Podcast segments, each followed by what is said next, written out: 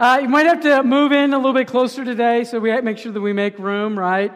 Because we're a little bit down attendance wise. You guys are awesome. You guys are the Marines. You guys got out your driveways alive. Awesome. Good job. Bang your hands together for you. Okay, uh, a couple of announcements. If you are a visitor here today, when you came in the glass doors, there's like a pallet wall in front of you. That pallet wall's got all kinds of information about our church. There's youth stuff and children's ministry stuff, connect groups, which we'll be talking about today. Kind of a whole slew of information so you get to know us a little bit better. Um, a couple other things. We uh, have these out there as well. It says get connected. So we have connect groups. Uh, we were talking about throughout the series one another that there are some things that we can do when we all get together in this room, but there are some things in living out this kind of Christian life experience that we can't do in a big room like this. We need to be in smaller groups. And so, whether you join a ministry team or whether you join a connect group, um, there's opportunities for you to enjoy some of the fun of Christianity that's available to you no other way. There's other cards out there that says excited to serve. And so if you're new here, one of the best things you can do is jump into our guest services team. You can be an usher, you can be a greeter, um, you can get to know people that way. Sound good? All right. So we're in a series called One Another. And throughout the series, we're basically talking about so in following Jesus and kind of this whole blueprint for how he has us uh, to live life, uh, what does it mean to kind of be connected to one another? What, what, what is that all about? So, what I'm going to do here in just a second is I'm going to pray. I'm going to ask that you kind of pray with me. If you're not a believer, if you're just checking out the church today, just shut your eyes, kind of bow your heads, and uh, just follow along as best you can. Maybe reach out towards God. So, let me pray. Father God, we come to you in the name of your Son, Jesus Christ, and we would ask that you would teach us. Would you open up our hearts and our minds that we might understand the way you've decreed things to be, designed things to be, what your blueprints are, what your plan is. And as we see the differential between the life that we're living and the life that you have for us, uh, would you give us the strength and the courage to step into the life that you have for us. We pray all these things in the name of Jesus the Christ, and God's people said, Amen. Amen.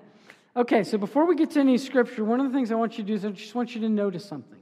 I want you to notice that there's all kinds of things that you can observe and then you can engage in some sort of way. What I mean by that is if you're driving your car and you see a car that's off to the side of the road, there's a tire messed up or something, you observe and then you know to engage in that. But one of the weird things about people is the world that we're living inside you don't necessarily know much about. So, if you'll notice, whether you come to church or whether it's school or whether it's a job, and we say, How's it going? And they say, Great. How's it going with you? And we go, Great. And both people walk away going, Other than my potential divorce and my budget falling apart, and I hate my boss, my kids are off the chain, and the list goes on and on and on. And it's just kind of weird. What happened to humanity? What happened that we are so separated from one another. And what's God's design? Is God, you know, He could have put us all like on little islands and we all are just living our own experience out. But no, He's clumped us together and He's got some specific ways that He wants us to engage one another. So let me just jump right into some scriptures and we'll see what that looks like. Paul, writing to a church in Thessalonica, says this. He says, We urge you, brethren, brothers and sisters, basically, admonish the unruly, encourage the faint hearted, help the weak, and then be patient with everybody. So let's break down some of these components. So there's this church, and Paul's kind of teaching them what it means to engage each other. One of the things that he says is there's these unruly people. What, what's an unruly person? It's a person that has no rules, okay? And it flows into all kinds of different parts in their life, okay? So I've got rules about, you know, my books being a certain way and things being neat and organized and clean. And then my children, eh, they have no rules whatsoever. Okay, I don't even know what the floor in their bedrooms look like. It could be carpet, it could be, you know, hardwood floors. I, but I don't know because it's covered in other stuff. My point is this that's being unruly. And this idea of admonishment is that you see somebody that's unruly in some place in their life, and you warn them that what will happen if you continue down this path is this consequence. So it's, an, it's a nice thing, it's just a warning. If you're unruly with your finances, these bad consequences will eventually happen. If you're unruly and you're too flirtatious with people, but you're married, these are the bad consequences that will happen. If you're unruly, and the list just goes on and on and on, these are the consequences. Now, we're going to get to some of these others, but I want you to start to think about when was the last time you admonished someone? When was the last time you warned someone? Let's clip along. Encourage the faint hearted. Well, what are the faint hearted? Well, the faint hearted are basically people who don't have the emotional strength, the emotional courage to face something they need to face. Again, it may be they need to face their budget problem. They need to face the bully. They need to face their boss. They need to face something in life, but they're faint hearted. Their courage on its own is not going to be enough to face the challenges in their life. They need other people's courage to come into their lives to bolster them and strengthen them to face something. And again, the question becomes something like this When was the last time you encouraged somebody because their heart didn't have the strength to face something? Then the third one is help the weak. Well, what are the weak? Well, people are weak in all sorts of different ways. You can be physically weak, you can be emotionally weak, you can be spiritually weak. You simply aren't strong yet in your character or in your self discipline, and the list goes on and on. And you help these people and you get them to the place of strength. Now, what's my point? My point is in taking these three and then it kind of just listen, be patient with everybody. It's a really interesting way to look at community. It means that, hey, in this room this morning, we don't know what's going on in everybody's life, right? We don't. We're going to have to break this community down into some sort of smaller components, whether it's a, a home group, a connect group, whether it's a ministry group. My point is, you got to break it down into some sort of smaller component where you feel safe to share where you're faint hearted, where you're unruly, where you are weak now, the question is do you have that place? Is there any place where that exchange is going on? My argument at the end of all of this is going to be something like this You've got a destiny, God's got a purpose and a plan for your life, but you cannot complete it in just your own strength. And it's not just about being like walking in God's strength. That's fine and good, and knowing scripture and prayer is great.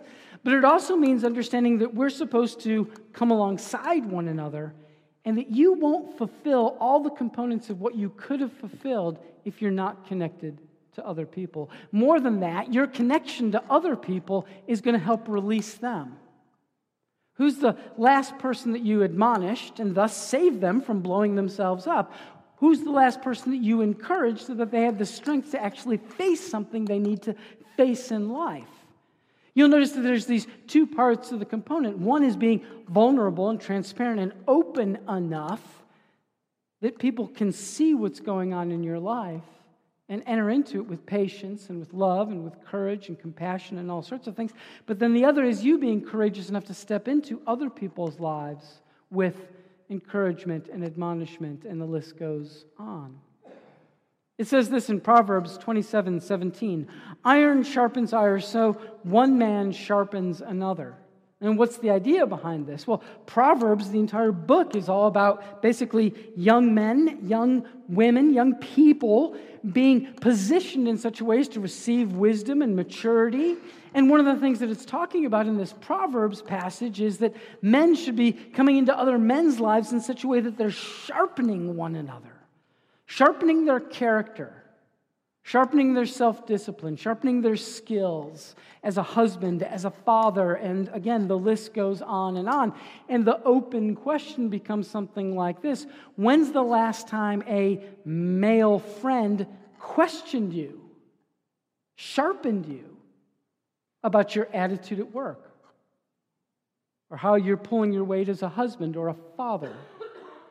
When's the last time somebody stepped in and basically said, I'm going to I'm to kind of rub you the wrong way a little bit? That's what sharpening iron does. I'm going to rub you the wrong way a little bit, but I love you so much. I want your family to be so great. I want your kids to be so great. I want the testimony of God to be so great at your business that I'm willing to step in and challenge you.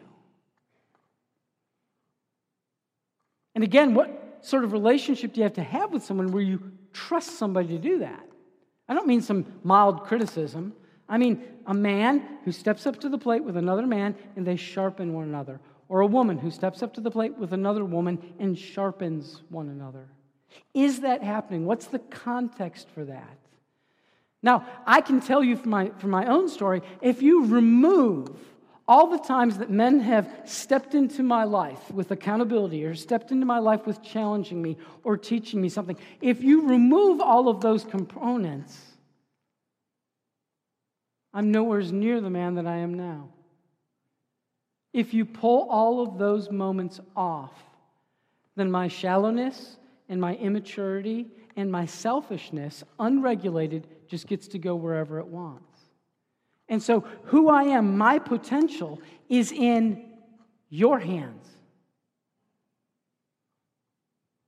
Now, obviously, we can't all be best friends, but do you get the idea of that? You can look around this room. Each person's potential is in multiple people's hands. It says this in Proverbs 12 25 anxiety in a man's heart, it weighs him down, but a good word makes it glad. And so there's this guy, and he's driven by anxiety. He's flipped out about whether it's a job thing or a money thing or uh, you know, whatever the challenge is. But anxiety, fear is chewing him up. Have you ever gotten to the place where anxiety is so chewing on you that you're in paralysis? I just want to watch TV. I just want to be on the internet. I just want to whatever. But then it says that something happens. A good word makes him glad. Somebody snaps him out of this. He doesn't just snap himself out of it, God doesn't just snap him out of it. Somebody snaps him out of it by a good word. And again, what I'm asking you to do is start to thinking about when was the last time you delivered that to somebody and you helped pull them out of anxiety or fear or anger or the list goes on and on and on? When was the last time you deposited a good word in them that helped them out? But then also, when was the last time you were authentic and transparent with someone about your anxiety, about your fear, so that they know to step in with a good word? They know to pray for you, they know to encourage you. You know, all kidding aside, I, I, have been married for a while. This is kind of a real old fashioned joke, but um, Amy, I, I can't read your mind, right? You know, guys, we can't read our, our, our wives' minds. And so it becomes a joke. But here, here's the joke for guys guys, we can't read each other's woundedness. We got to tell somebody what's going on. And you may say, well, I'm, I, have got it all together. Well, then quit coming on Sunday morning if you've got it all together. There's no point, right? If you're here, you recognize there's something to work on. There's something either broken or not mature or not fixed.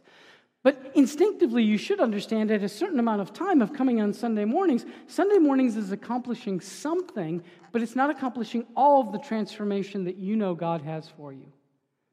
Which means you've got to position yourself in other ways.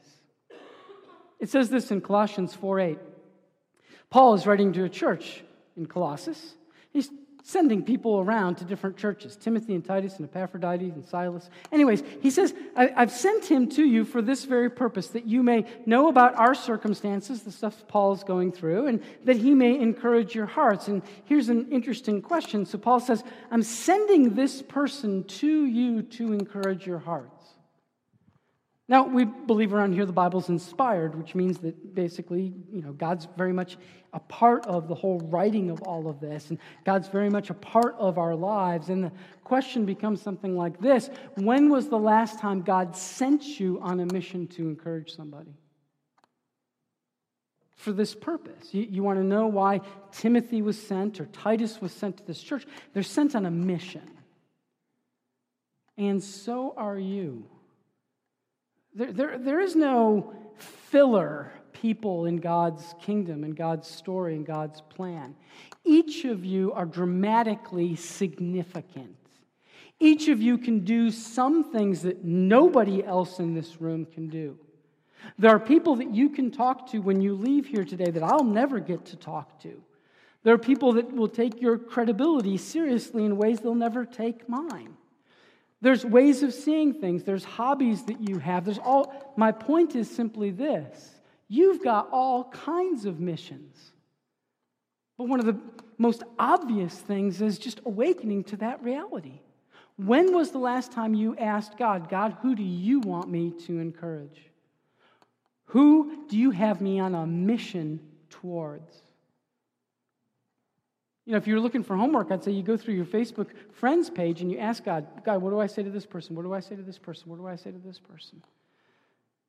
You look around at work, you look around at your neighbors, you look around at your family. What can I do? How can I position things? I'm going to have you watch a video clip here in a second. It comes from uh, Lord of the Rings, the Fellowship of the Ring. And um, there's this guy named Frodo. Now, if you've never seen the movies, I'll just explain it real quick. Basically, Frodo's got to go destroy this ring. It's going to make everybody's lives a lot better if he gets rid of this ring. So, as he's going to do his jewelry return and burn it in fire, he is sent to fight all these evil, dark things and, and make this thing happen. And so the, the question becomes because this movie is like a, a million movies, right? There's some guy and he's got some mission to do.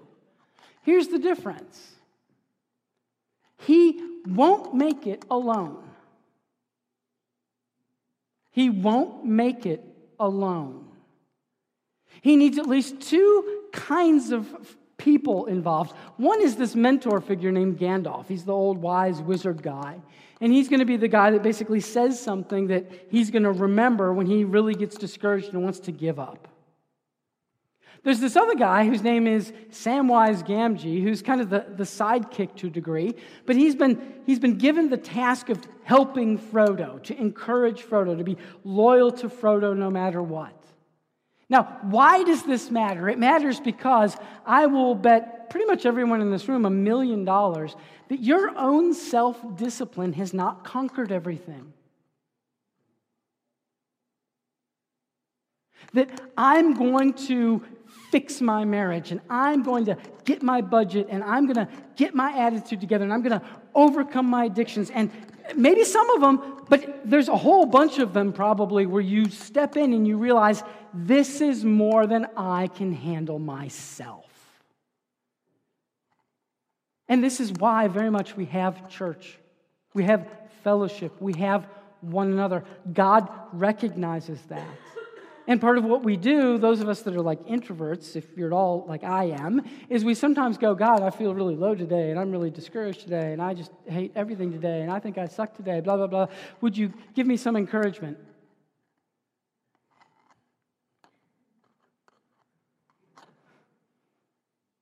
And it doesn't necessarily pop in. I don't hear an audible voice. There's no unicorn that comes up to the window and taps and goes, hey, good job. And so then the question becomes oh, did God fail? Well, no, no, no. Hear me because this is really important. God didn't fail. If I wasn't authentic and transparent with my brothers and sisters in Christ about what's going on inside of myself, then I haven't positioned myself to get the encouragement that I needed because I sabotaged the system. I've got to be authentic. I've got to be transparent. I've got to be in a position with some people where they know what's going on. Then it's their job to kind of fulfill the obligation that God has for us to encourage and admonish one another. So, anyways, in this clip, what I want you to kind of think through is kind of three parts. One is Gandalf. Who can you encourage and mentor and say something to that they're going to remember more than just today? Like every now and then, you need to say something that has weight to it into somebody's life.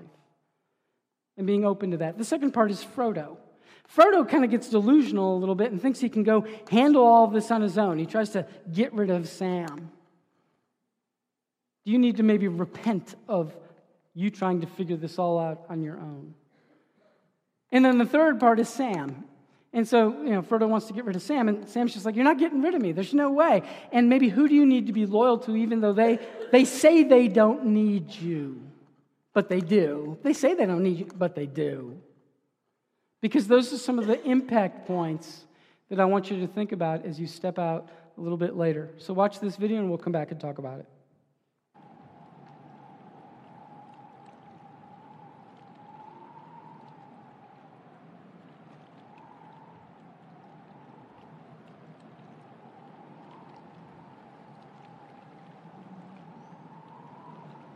I wish the ring had never come to me. I wish none of this had happened. So do all who live to see such times, but that is not for them to decide. All you have to decide is what to do with the time that is given to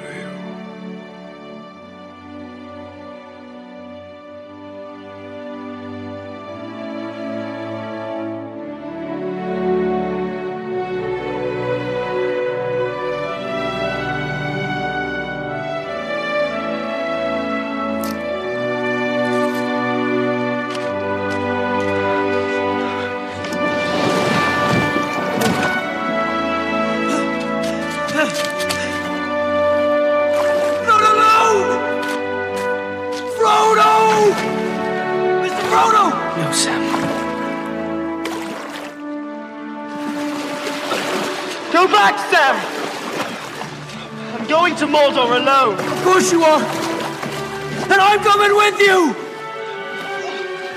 You can't swim!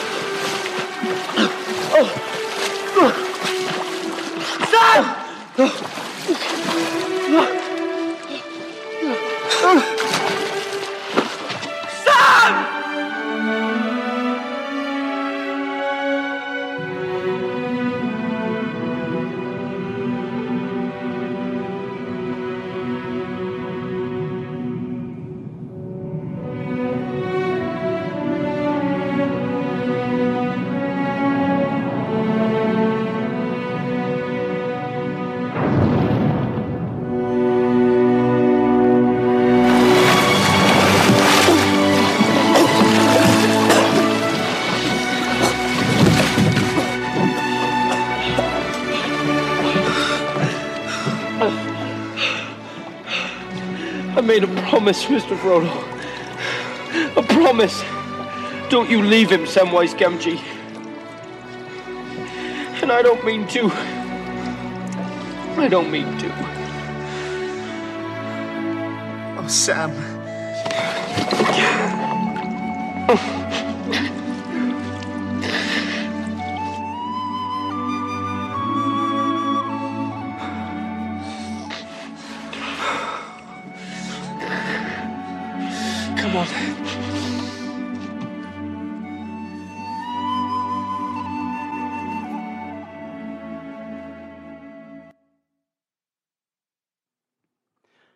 Sooner or later in life, you should be in all three positions. There should be, as you get older, times when it's, it's up to you to be Gandalf, to say something to somebody younger that they need to hear to help strengthen them, to help bring their unruliness into maturity. There's times when you need to be to be Frodo, and you need to basically cry and go, "I'm broken and I can't make it." And you know he delusionally thinks I'm going to go head out on his own, but what he's got to do is he's he's got to let Sam back in. You got to let somebody in because you can't make it on your own. And then there's a time to be Sam. When somebody says, I, I, I got this, I can do it on my own, I'm going to be fine, leave me alone, and you just go, that's not going to happen. That's not going to happen. I'm, I'm going to keep pestering you.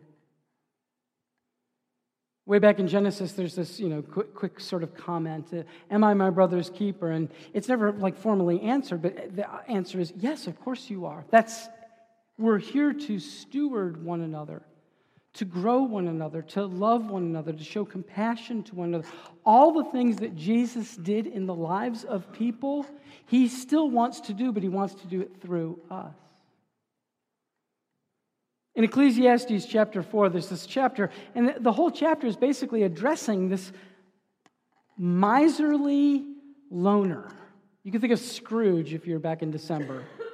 And, and what it's trying to do is it's trying to talk to this person because this is the default position for a lot of guys. I'm going to be on my own and I'm going to figure it all out and I don't need anybody. Ecclesiastes 4 9 through 10 says this Two are better than one because they have a good return for their labor.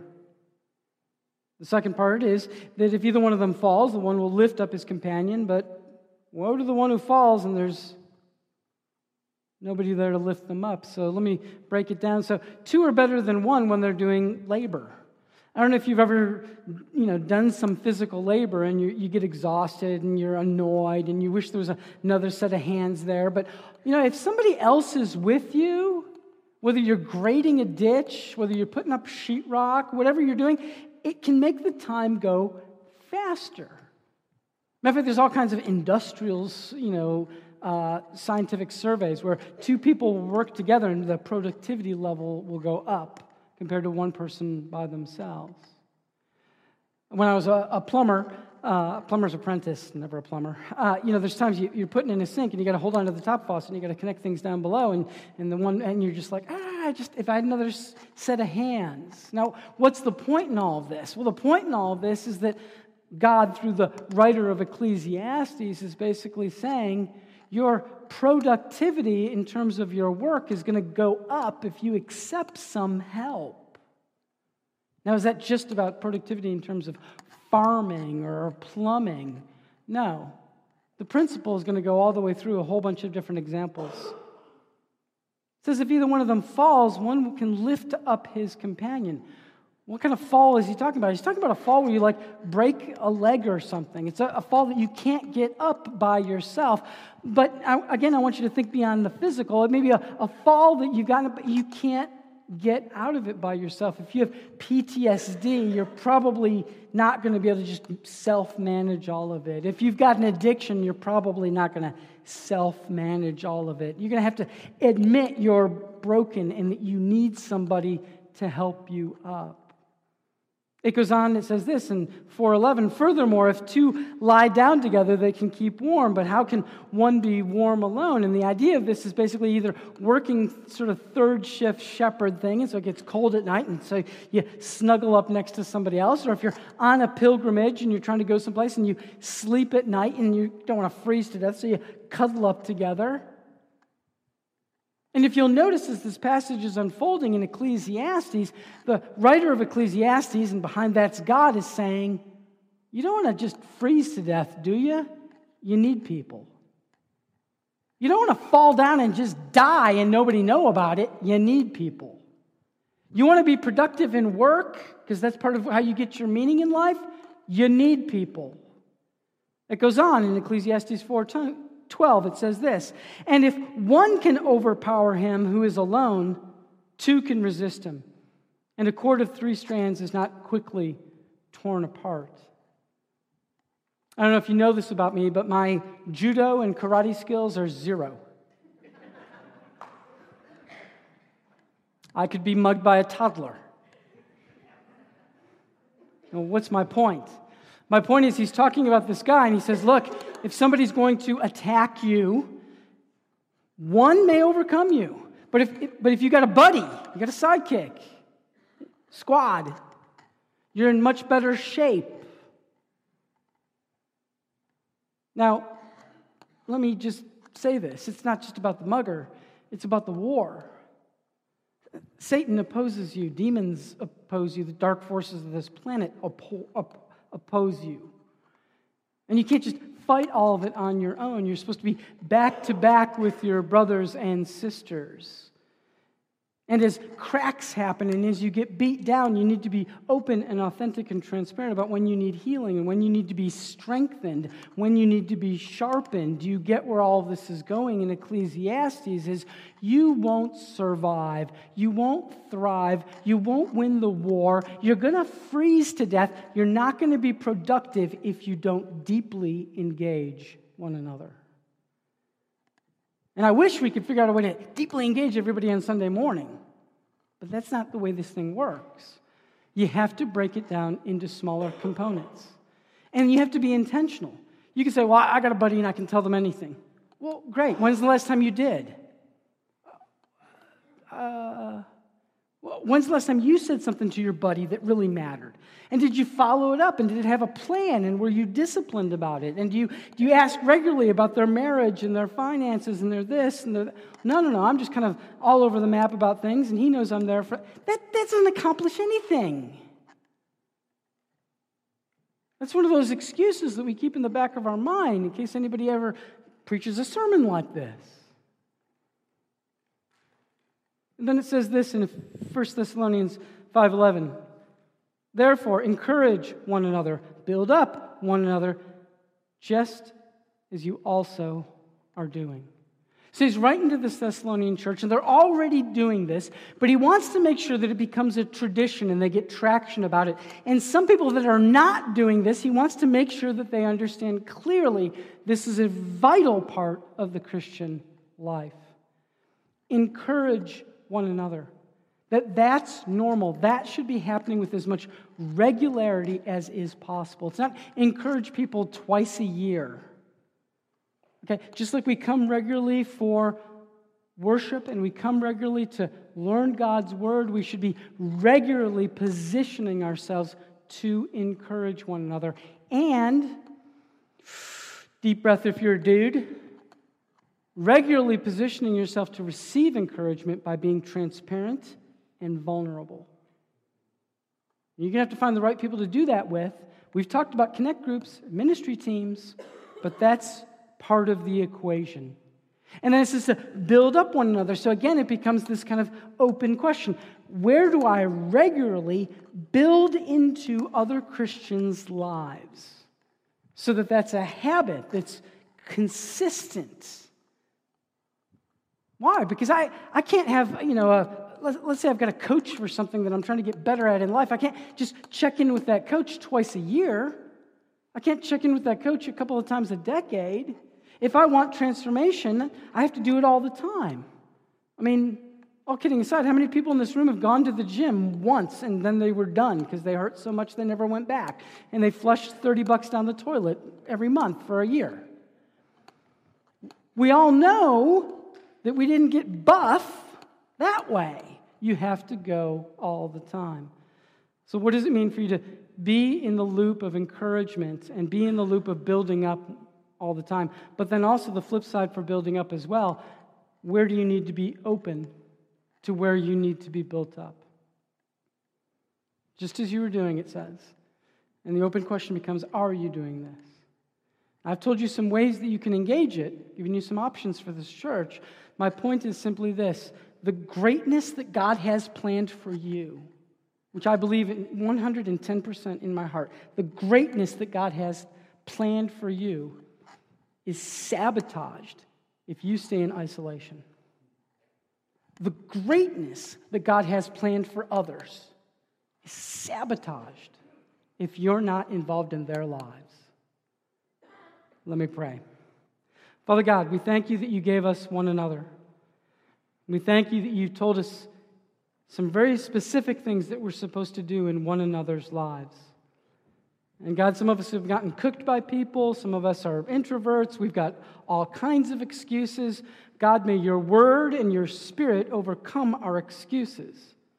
And may you pull us up to the light of hope. You want us in each other's lives, God. We know that. Would you give us the courage to take the steps that we need to take in order for that to happen? And all God's people said, Amen.